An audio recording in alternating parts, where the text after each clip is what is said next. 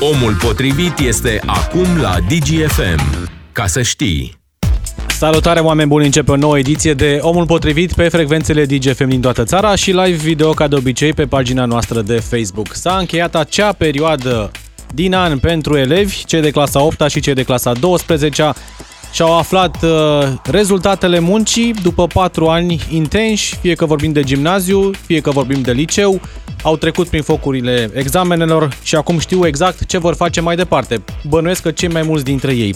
Cert este că au aflat rezultatele, mai întâi cei care au dat uh, evaluarea națională, apoi uh, ieri și cei care au susținut examenul de bacalaureat. Ne-am uitat și noi peste uh, rata de promovare, peste cifre, peste rezultate și avem așa, la evaluarea națională 82,3% dintre elevi au reușit să ia mai mult de nota 5, asta înseamnă peste 122.000 de copii. Iar uh, la examenul de bacalaureat, 73,3%, 89.000 de copii au promovat acest examen cu vreo 3.000 mai mulți decât anul trecut. La fel, sunt mai mulți copii care au uh, trecut de valoarea națională față de 2021. Ministerul Educației spune că sunt cele mai bune rezultate atât la evaluarea națională cât și la bacalaureat din ultimii 10 ani. Explicațiile sunt multe. Întrebările sunt la fel de multe. Unii specialiști în educație au spus că examenele de anul acesta și la evaluarea națională și la bacalaureat au avut un grad mic de dificultate. Cu alte cuvinte, subiectele ar fi fost prea ușoare.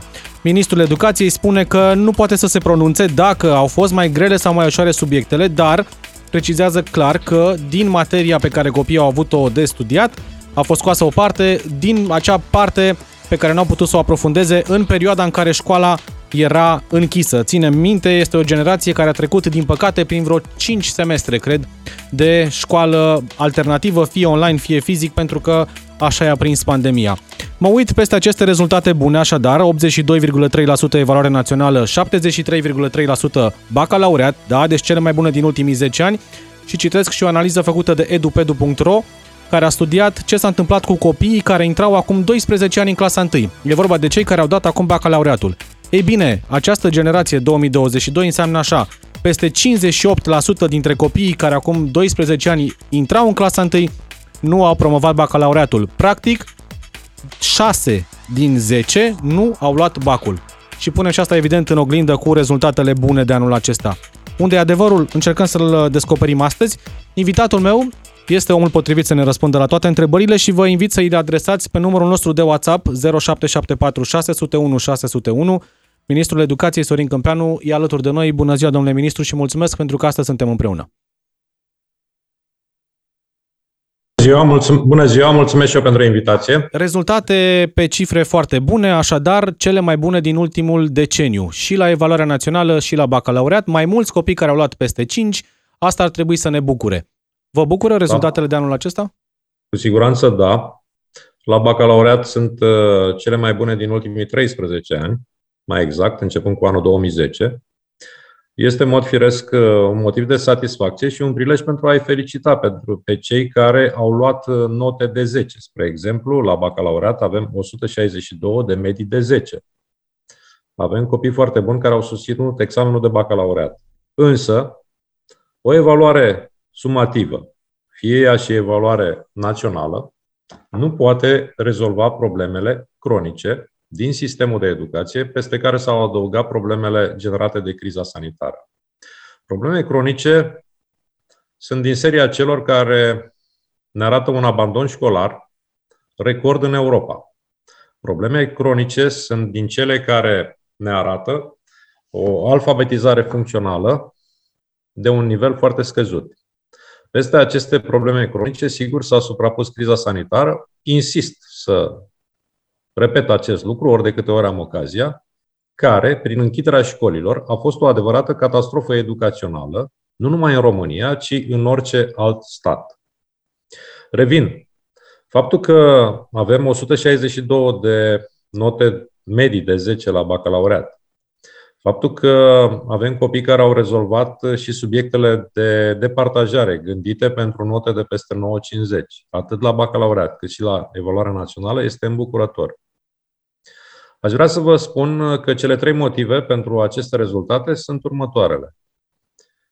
Ați amintit, desigur, un lucru important, esențial, materia a fost simplificată în mod firesc, pentru că au fost eliminate acele conținuturi care au fost predate în perioadele corespondente în care au fost școlile închise. Al doilea motiv. Subiectele au fost uh, foarte corect calibrate. Mă refer aici la subiecte elaborate profesionist, pentru nota 5 sau pentru nota 6, mai accesibile, la subiecte de dificultate medie pentru notele 7, 8, 850 și la subiecte dificile de departajare pentru peste media 9. De aceea, o abordare. Să știți că la bacalaureat n-am auzit acuze că au fost subiecte ușoare. Deși avem... M-am uitat și eu un pic peste, peste unele subiecte. M-am eu uitat, de exemplu, văzut. la geografie sau la istorie și erau unele subiecte ușor de rezolvat și de un copil de clasa 8 -a. Cerințele este, erau minimale. Este, este, este foarte corect. Uh, depinde mm, la ce probă ne uităm. Dacă ne uităm în ansamblu, vă spun că nu au fost uh, uh Deci nu au fost neapărat mai ușoare decât în alți ani. În niciun caz. În niciun caz. Din potrivă, am observat acuze în spațiu public că sunt mai grele decât în alți ani. Deci am clarificat și, și subiectul uh, calibrării corecte, am clarificat subiectul eliminării acelor conținuturi din perioadele în care școlile au fost închise și al treilea motiv, uh, nu pot fi acuzat că dau vina pe grau moștenire, pentru că tot eu sunt acela care a organizat examenele naționale anul trecut. Și vă spun, anul trecut au fost mult mai uh, slab organizate din perspectiva administrativă.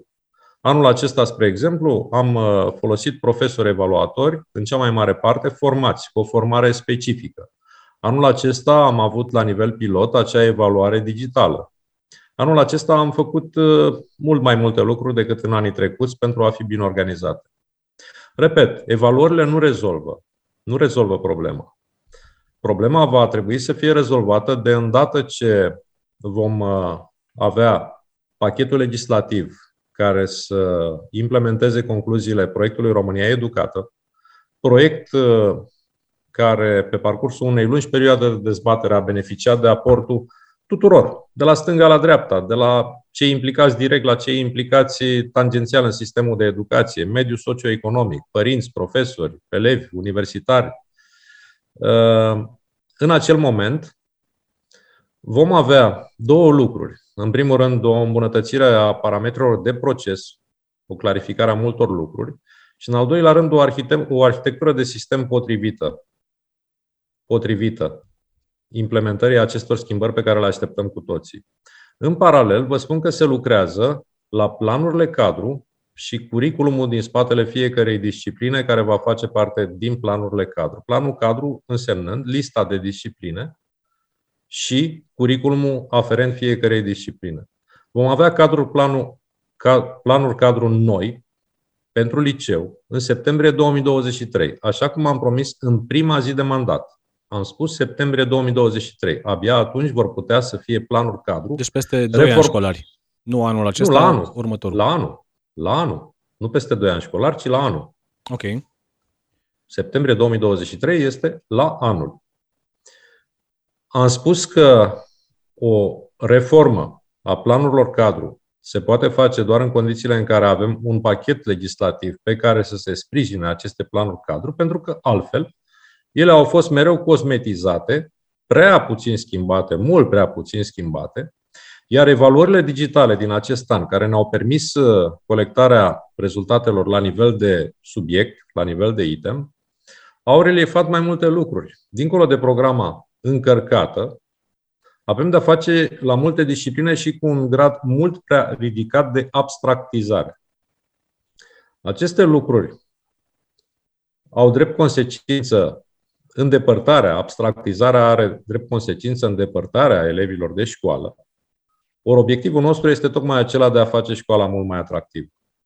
Având planul cadru Vă rog. și curriculum revizuit, având și o infrastructură mult îmbunătățită cu sprijinul PNRR, rămâne elementul esențial, fără de care nimic din toate aceste lucruri, evaluări, planuri cadru, infrastructură, nu se va putea face dacă nu vom avea o resursă umană pregătită. Vă referiți la profesori? Legis- la profesori, evident, care vor rămâne cei cu rol determinant în orice școală, mult timp de acum încolo, chiar dacă peste ceea ce știm despre profesori până acum se adaugă atribute noi, precum aceea de facilitator de învățare, acea persoană care să poată îndruma elevii în a selecta în multitudinea surselor de informare disponibile pe internet în prezent. I-ați criticat pe profesor, domnule ministru, după aceste examene. Spuneați că nu e posibil ca un profesor să aibă la clasă un copil ce ajunge la stadiul de a da un examen fără să știe câteva elemente de bază. Asta ar trebui să fie, efectiv, munca profesorului, dincolo de, dincolo de ceea ce învață copilul. Avem profesori slab pregătiți? Sau de ce se ajunge avem, acolo? Avem profesori foarte bine pregătiți, după cum avem și profesori care, în mod evident, din păcate, cu tristețe o spun, nu-și fac datoria. Atunci când uh, ajungi la examenul de evaluare națională, la finalul clasei a 8 și într-o proporție îngrijorătoare, ai elevi care nu sunt capabili să rezolve subiecte de genul 10 plus 10 împărțit la 10. 15% este... dintre ei n-au știut să facă asta. E un exercițiu, cred că, de clasa 3 a 4 Categoric da, ordinea operațiilor. De asemenea, tot uh, prin acele clase se învață și verbul. Am avut 21% elevi care nu au recunoscut nici măcar un verb într-un text.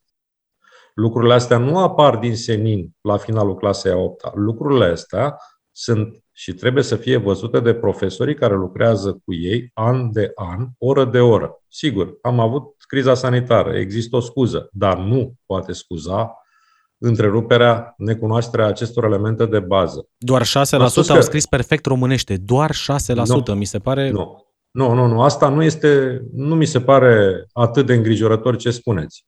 Pentru că 6% au scris perfect românește. Este vorba de cei care au reușit să rezolve subiectele de departajare pentru nota 10. La fel și la matematică, 6% au reușit să rezolve acele subiecte de departajare. Era vorba de o figură geometrică nefamiliară, care necesita aplicarea asemănării între triunghiuri pentru a calcula lungimile unor segmente, deci o problemă care mie mi s-a părut complicată. Și totuși, deși am estimat că acea problemă va fi rezolvată de foarte puțini elevi, am avut 2966 de note de 10. Revin, nu este îngrijorător că doar 6% la matematică, 6% la limba română au fost perfecți. Este în regulă. Îngrijorător este pe partea cealaltă că avem atât de mulți elevi care n-au reușit să rezolve subiecte care fac diferența între 1 și 1,50. Recunoașterea unui verb la limba română. Sau acea operație matematică simplă. Sau, vă dau un alt exemplu. Textul care a făcut parte din evaluarea națională începea așa. Citez, nu știu dacă citez exact, dar oricum începea cu o propoziție scurtă. Casa familiei de la Vrancea se află în fața grădinii icoanei. Punct. Aș vrea să vă spun că un număr îngrijorător de elevi nu au reușit să răspundă la întrebarea unde se afla casa familiei de la Vrancea. Deși răspunsul se găsea în prima propoziție, într-o propoziție scurtă și într-o formă directă. Asta este îngrijorător. Și ce se Acele va întâmpla subiecte... cu acești profesori? În ce mod vor fi ei trași la răspundere? Pentru că un copil poate fi, între ghilimele, tras la răspundere momentul... de notă, ulterior să-i afecteze parcursul uh, fie că dă la liceu, fie că dă la facultate, îl poate afecta într-un fel sau altul. Este, Dar un profesor pe... care are un astfel de elev și nu-l corectează, ce pățește? Este pentru prima oară când la examenele naționale avem furnizate la nivel pilot aceste informații. Până acum cunoșteam notele globale la matematică sau la limba română. Acum putem să vedem și aceste subiecte care fac diferența între nota 1 și 1,50. Deci acești elevi învață în niște școli. Suntem în curs de aprofundare a analizei la nivel pilot, în așa fel încât e ușor de identificat în ce școală un mare număr de elevi au avut probleme cu acest subiect gândit ca fiind cel mai simplu. Iar acolo, sigur că va trebui să luăm măsuri cât se poate de eficiente în limitele cadrului legal. Cadrul legal prezent nu ne permite aceste măsuri, însă cadrul legal care va fi adoptat după ce vom fi reușit să lansăm în consultare pachetul legislativ primar pentru implementarea României Educată, va putea să facă și acest lucru. Tot același cadru legal și mă uit la uh, concluziile România Educată când vă spun următorul lucru.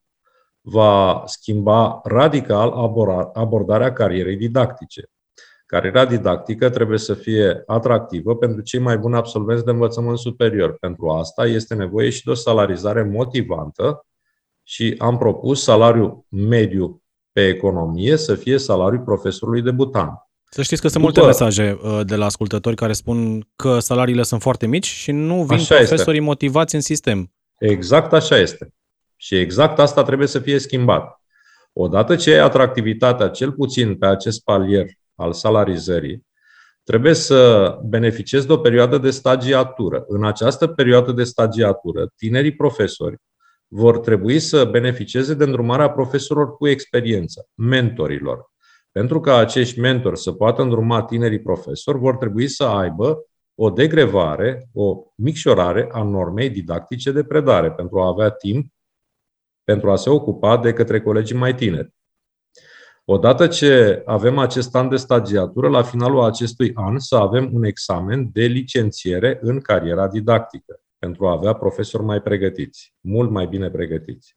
Deci toate acestea trebuie să fie uh, avute în vedere într-o manieră integrată, salarizare, cadru legal, formare personal didactic, Uh, sistem atractiv de burse, asigurarea transportului, asigurarea mesei acolo unde este nevoie uh, pentru reducerea abandonului școlar.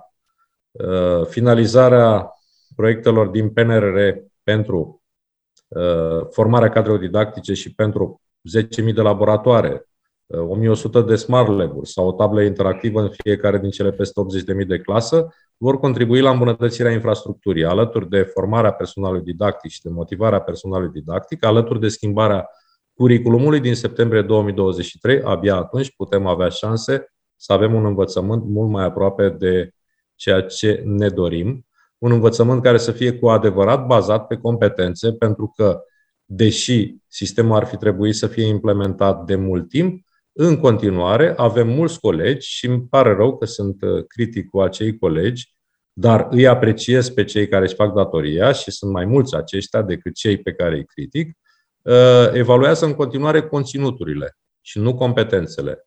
Ori, Azi... vă ascult. Ați vorbit de abandon școlar, domnule ministru, și mă uit la acest, acest raport uh, și la cifrele studiate de edupedu.ro, pentru că mi se pare îngrijorător. În 2010, când acești copii care au dat bacalaureatul intrau în clasa 1, erau 203.926 de elevi intrați în clasa 1. Deci hai să rotunjim, 204.000. Dintre ei, 89.000... Da, 203.000, într-adevăr. Da. Dintre aceștia, 89.000 uh, au promovat bacalaureatul. Ce s-a întâmplat cu restul de 115.000 de copii? Sunt aproape 58%.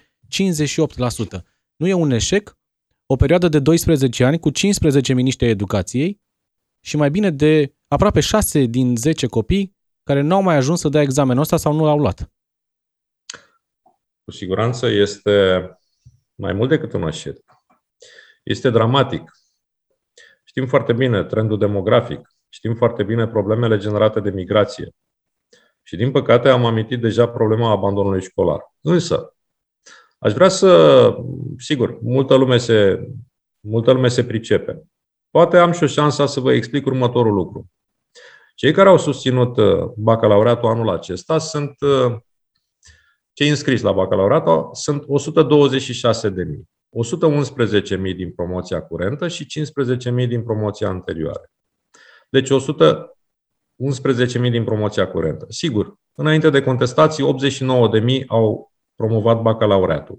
Aș vrea să subliniez că sunt cu 3.000 mai mulți decât uh, anul trecut, când erau 86.000 înainte de contestații, în condițiile în care am avut cu peste 7.000 mai puțini candidați. Candidații sunt din ce în ce mai puțini. Revin la cei 111.000 din promoția curentă care s-au înscris la bacalaureat. Acești 111.000 elevi înscriși la bacalaureat, în anul 2018 au intrat în liceu. Știți câți au intrat în liceu cu note peste 5 în anul 2018? Câți? Vă spun eu, 105.000. Deci să, să vedem filmul. 105.000 elevi au intrat în clasa 9 în anul 2018 cu note peste 5. Din acești 105.000 au reușit să se înscrie la bacalaureat 111.000. Aș vrea să fie foarte clar acest lucru. Asta înseamnă că peste cei 105.000 care au avut note peste nota 5, atunci când au intrat în clasa 9, s-au adăugat și o parte din cei 142.000 care au intrat, în total am avut 142.000 de prezenți la evaluarea națională în anul 2018 și doar 105.000 au avut note peste 5. Înseamnă că am avut un număr important de elevi care, deși au intrat cu note sub 5, au reușit să-și încheie situația școlară și să intre în examenul de bacalaureat. Asta se întâmpla în urmă cu 4 ani. Dacă dăm filmul înapoi cu alți 8 ani, sigur că o să ajungem la problema abandonului școlar. O să Mai ajungem multe jumătate la... au abandonat sau au plecat din țară, pur și simplu. Sunt foarte multe motive. Sau, sau, acest lucru aș vrea să fie luat în considerare, au ales să meargă în învățământul profesional, în școli profesionale, și asta îi duce pe o altă rută care, din păcate, în prezent nu se finalizează cu examen de bacalaureat. Aveți date la minister în acest moment câți copii au plecat din țară din această cohortă, câți sunt în profesional, câți au abandonat pur și simplu școala? La Ministerul Educației avem date ce țin de sistemul de educație. Datele care țin de uh, tinerii care au plecat din țară nu se găsesc la Ministerul Educației. O interconectare a bazelor de date este absolut necesară. Pentru că atunci când într-o anumită circumscripție uh, căutăm să vedem care este populația școlară care va intra în clasa pregătitoare, lucrurile se fac uh, deloc conform cu ceea ce ar trebui să se întâmple în secolul 21. Ar trebui să existe o interconectare a bazei de date de la evidența populației cu baza de date a sistemului educației. Acest lucru nu există. Deci cu atât mai puțin pot să vă răspund la întrebarea câți au plecat din țară. Pot să vă răspund însă la întrebarea câți se regăsesc în sistemul de educație. În cursul zilei de astăzi am solicitat imperativ să avem o situație cu privire la diferența dintre cei care au început clasa 12 în total, în învățământul de stat și învățământul particular sunt 152.000 elevi care au început clasa 12 în septembrie 2021. Elevi care ar fi trebuit să ajungă la bacalaureat. În evidențele Ministerului Educației, asta vă spun, sunt 152 de mii. Și au ajuns 120 104. și ceva. Și au ajuns, nu, nu, au ajuns 111 mii, pentru că ceilalți 15 mii sunt din promoția anterioară. Și ce s-a întâmplat cu restul de 40 deci, practic, de mii? Deci, practic, față de cei 40 de mii, și v-am spus 148 de mii învățământ de stat, 4 mii învățământ privat. Diferența de 40 de mii este dată de elevi care, pe perioada crizei sanitare, s-au depărtat de școală și nu au mai revenit în școală, și elevi care, deși au revenit în școală, deși au încercat să promoveze disciplinele, astfel încât să aibă mediile încheiate pentru a se putea înscrie la examenul de bacalaureat, nu au reușit să facă acest lucru. De ce vine situația pe care, pandemiei? Situația pe care am cerut-o astăzi se referă tocmai la această, la vizibilitatea, la evidențierea acestei diferențe. Câți au încercat și n-au reușit să promoveze. Vom avea la sfârșitul zilei de astăzi, așa am cerut, această situație. Nu e simplu de făcut. Trebuie la nivelul fiecărui județ, fiecare școală să raporteze, fiecare clasă să raporteze situațiile școlare ale fiecărui elev. Dar e datoria noastră să o facem și să anunțăm public aceste rezultate. Luăm o, luăm o foarte scurtă pauză pentru știri, domnule ministru. Adina Leoveanu în studio. Revin imediat cu câteva întrebări de la voi, de la ascultători. 0774 601 601. Ne întoarcem. Adrian Cojocaru este în direct cu omul potrivit la DGFM. Ca să știi... Omul potrivit astăzi, Ministrul Educației Sorin Câmpeanu. Discutăm despre rezultatele de la evaluarea națională și bacalaureat, dar și despre uh, ce urmează. Multe întrebări venite de la voi, încerc să le adresez cât mai repede domnului ministru. Spune așa un ascultător, domnule ministru, uh, fostul ministru al educației, Mircea Miclea, spune așa, citez, rezultatele reflectă efortul făcut de părinți de a asigura meditații. Acolo unde părinții au avut resurse să susțină meditațiile, s-au obținut rezultate mai bune. Vezi, mai bune. Vezi de pildă București, Cluj, județele din vest. Unde nu au fost resurse, rezultatele sunt slabe, te uiți la județele din Câmpia Bărăganului. Meditațiile au asigurat aceste note mai mari? Deci, cu siguranță, sunt o componentă importantă. O să vă precizez încă o dată. Școala trebuie să asigure un nivel de minimum nota 7 cu ceea ce înveți în școală, fără teme și fără meditație. Din păcate, pentru că școala nu asigură acest nivel minim, minim 7, dacă nu chiar 8, ar trebui să ia un elev care învață doar la școală, doar în sala de clasă, fără teme de casă, fără meditații. Despre meditații pot să vă spun următorul lucru. În orice stat al acestei lumi, este normal pentru un părinte să-și dorească să investească în educația propriului copil, să investească pentru performanță, pentru nota 10. Nu ar trebui să se întâmple acest lucru pentru nodii medii de note medii de 7, spre exemplu. Un studiu IRES Bun. spune așa, unul dintre elevi face meditație ca să înțeleagă ce se da. predă la școală, nu pentru performanță. Deci da, ca să ia asta 5. este foarte grav. Și asta este foarte grav, asta este anormal. Pe de altă parte, perioade de criză, precum cea pe care am traversat-o, accentuează diferențele între elevii care sunt slabi și devin și mai slabi și elevii care sunt buni și devin și mai buni pentru că beneficiază de suportul familiei, inclusiv prin această pregătire la nivel de meditație. Da, este, este, este adevărat. Pe de altă parte însă, nu trebuie să uităm totuși că notele uh, n-au fost doar ale acelora care au făcut notele mari, care au făcut meditații. Ați dat exemplu de județe, dar vă spun eu cum stăm. La bacalaureat, spre exemplu, Clujul a avut 85,1% promovare la bacalaureat, 85,1%. Dar după Cluj, după Cluj vine Iașu cu 81,7%, vine Galațiu cu 81,6%, vine Brăila cu 81,3%. Deci sunt județe care au obținut rezultate foarte bune la bacalaureat. București are doar 77,4%. Ei, cum se explică aici? Peste media, peste media pe țară. Bucureștiul este spun... cel mai bogat uh, oraș, e zona deci cea mai bogată se, din România. Nu se, nu, se, nu, se corelează, nu se corelează direct. Explicațiile sunt mult mai complexe și mai complicate. Dar la prima vedere, da, uh, sunt de acord cu ce, cu ce a spus profesorul Miclea. Aș vrea să vă spun pe partea cealaltă, județele cu cele mai slabe rezultate sunt Ilfov, Giurgiu, Călăraș. Ilfov cu, cu 47%, Giurgiu cu 55% și Călăraș cu 57%. Sunt toate trei județe în care numărul de candidați este de circa 1000. 1000 de candidați la bacalaureat. Spre deosebire de București, care a avut 15.000 de candidați la bacalaureat, sau județe precum uh, Iași sau Suceava, care au avut uh, câte 5.000 de candidați la bacalaureat. Clujul a avut 4.000 de candidați la bacalaureat. Deci mai puțin, dar mult mai slab pregătiți. Mai puțin și mai slab pregătiți. Cu zone rurale mai uh, extinse. Aceste județe în care avem rezultate slabe.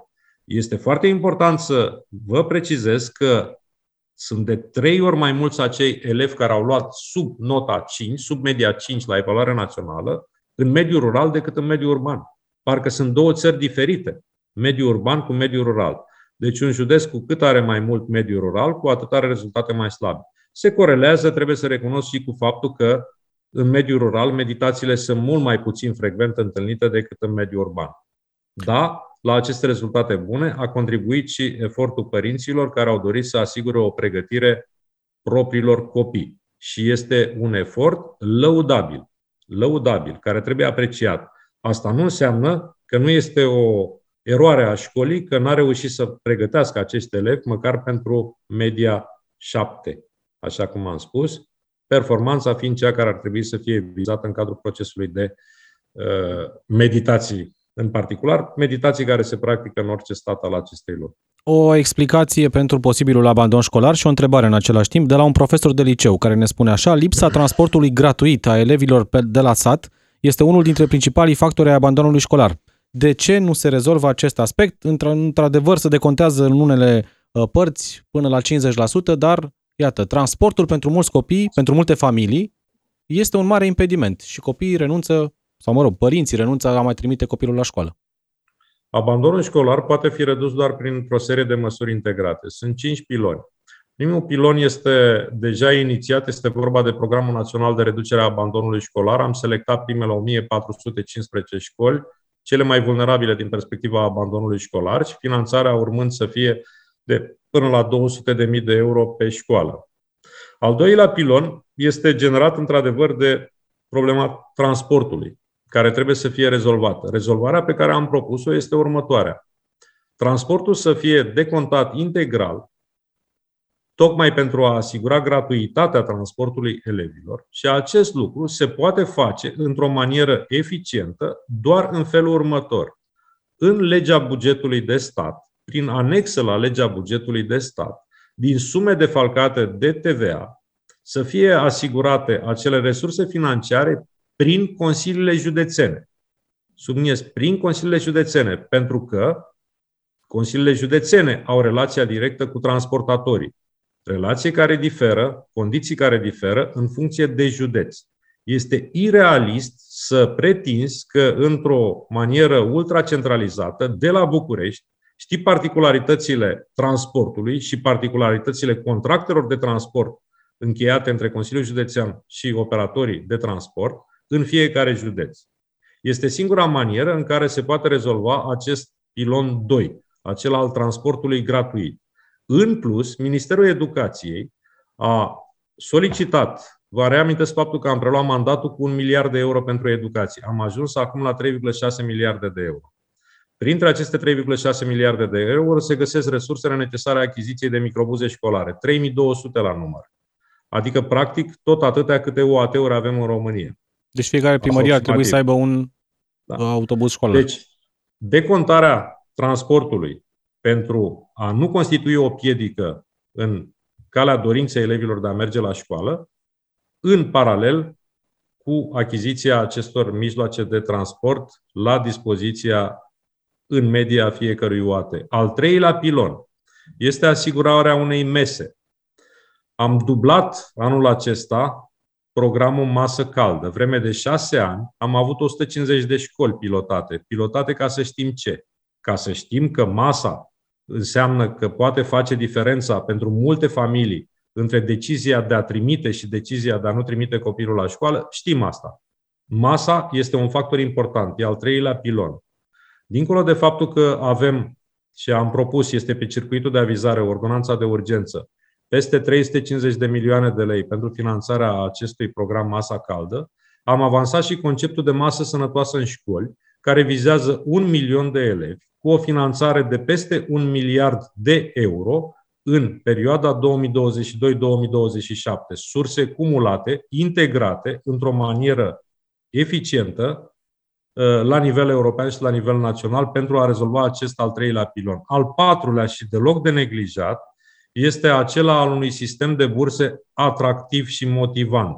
Burse sociale, burse Deja, de merit? Burse sociale și burse de merit deopotrivă.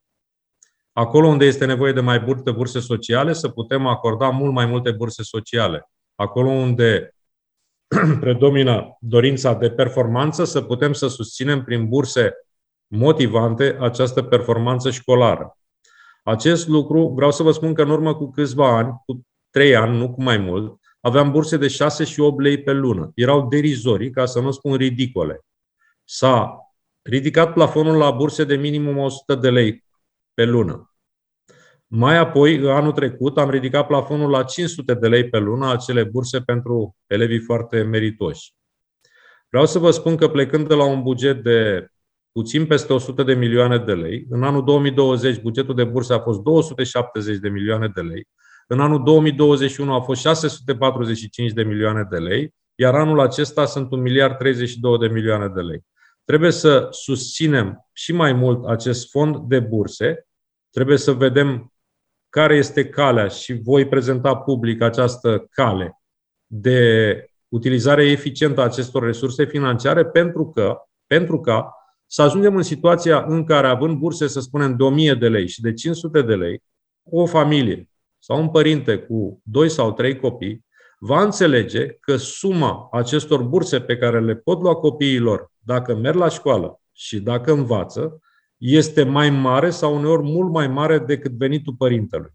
Important Vă asigur că în această situație fiecare părinte își face socotelile, pentru că avem 3 milioane de elevi și preșcolari.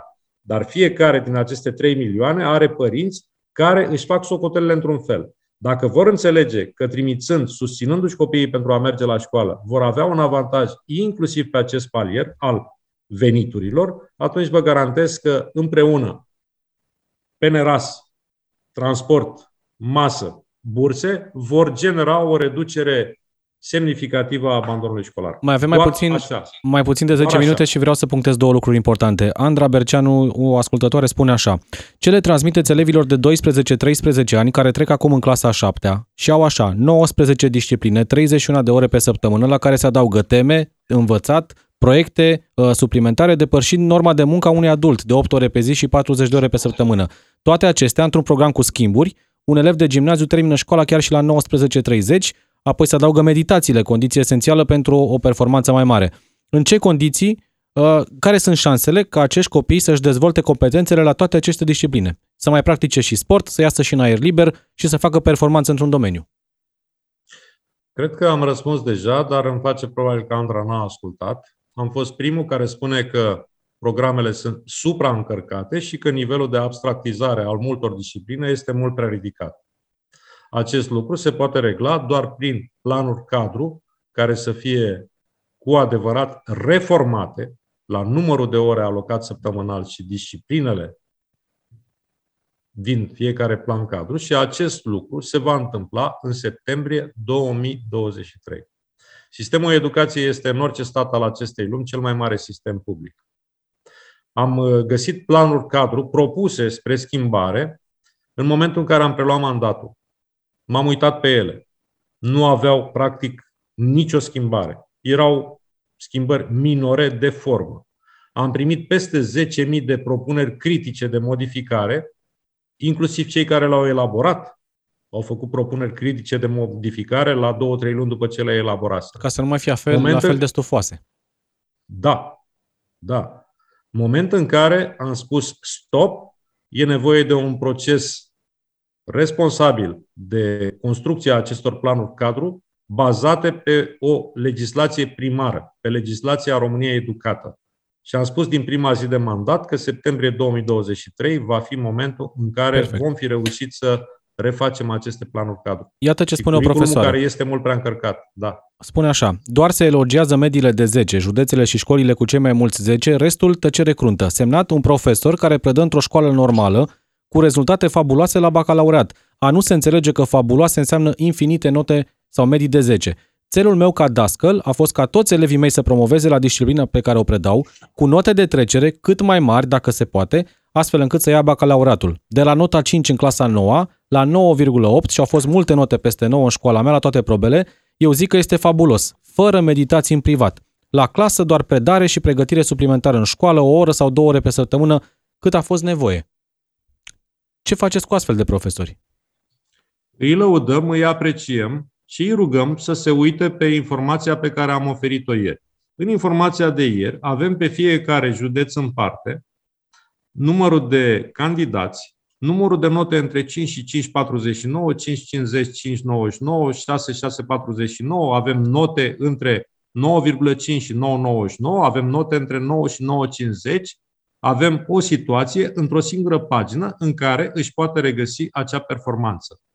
Dacă vreți, vă arăt în momentul de față la cameră. Este vorba de acest tabel și dacă doamna profesor crede că eu aș putea să citesc toate aceste lucruri, vedeți? Da. Da? Și pe fiecare județ în parte. Deci îl are la dispoziție. Este public. Trebuie doar să te uiți în el. Eu, ca ministru, apreciez efortul acelor profesori care au generat note, nu numai de 10, ci note, am spus, peste 8, 8,50. Ce Toate aceste să... lucruri se regăsesc în această situație pe care eu, ca ministru, am făcut-o publică. Mulțumirile se adaugă situației. Dar nu poți să prezinți fiecare interval din fiecare județ, din fiecare școală ca ministru. Trebuie să avem înțelegere că descentralizarea, încrederea în profesori și în școli este un element esențial și fiecare trebuie să-și facă și propria treabă, să ne facem fiecare propria treabă. Ce așteptări să avem de la elevi dacă în sistem intră profesori care la titularizare iau note foarte mici? V-am spus că avem o problemă cu cariera didactică, v-am spus că ea trebuie să fie reformată, v-am spus că trebuie să introducem un an de stagiatură, trebuie să introducem mentorat din partea unor profesori cu experiență și un examen de licențiere pentru a ne asigura că acei profesori sunt într-adevăr cei mai buni. Pentru a fi cei mai buni avem nevoie și de o salarizare motivantă. Pentru că toată lumea a întrebat, vreau să vă adresez întrebarea asta, când vor mai crește salariile profesorilor debutanți? Propunerea pe care am susținut-o public este cât se poate declară. Odată cu intrarea în vigoare a legii educației, să avem salarizarea profesorului debutant la nivelul salariului mediu pe economie din anul fiscal încheiat. Plecând de la un salariu al profesorului debutant, sigur că și celelalte salarii în educație trebuie să crească. Eu, personal, ca ministru al educației, acest obiectiv îl am. Sigur, există dificultățile bugetare care nu sunt un secret pentru nimeni, dar chiar și așa, aș vrea să înțeleagă toată lumea că pe educație se sprijină orice alt domeniu. Nu o să avem nici siguranță sanitară, pentru că medicii nu pot fi formați fără educație, nu o să avem nici prosperitate, pentru că afaceri de succes nu pot fi generate de oameni fără educație, nu o să avem nici măcar securitate. Iată ce se întâmplă atunci când uh, uh, problemele de educație generează conflicte precum cel din țara vecină. Suntem pe final de emisiune, mai avem foarte puțin, domnule ministru. Copiii au intrat în vacanță și din toamnă încep un alt fel de mod de a fi organizată școala cu acele module.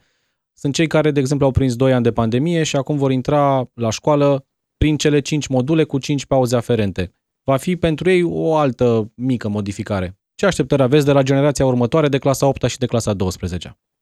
Anul viitor pe vremea asta.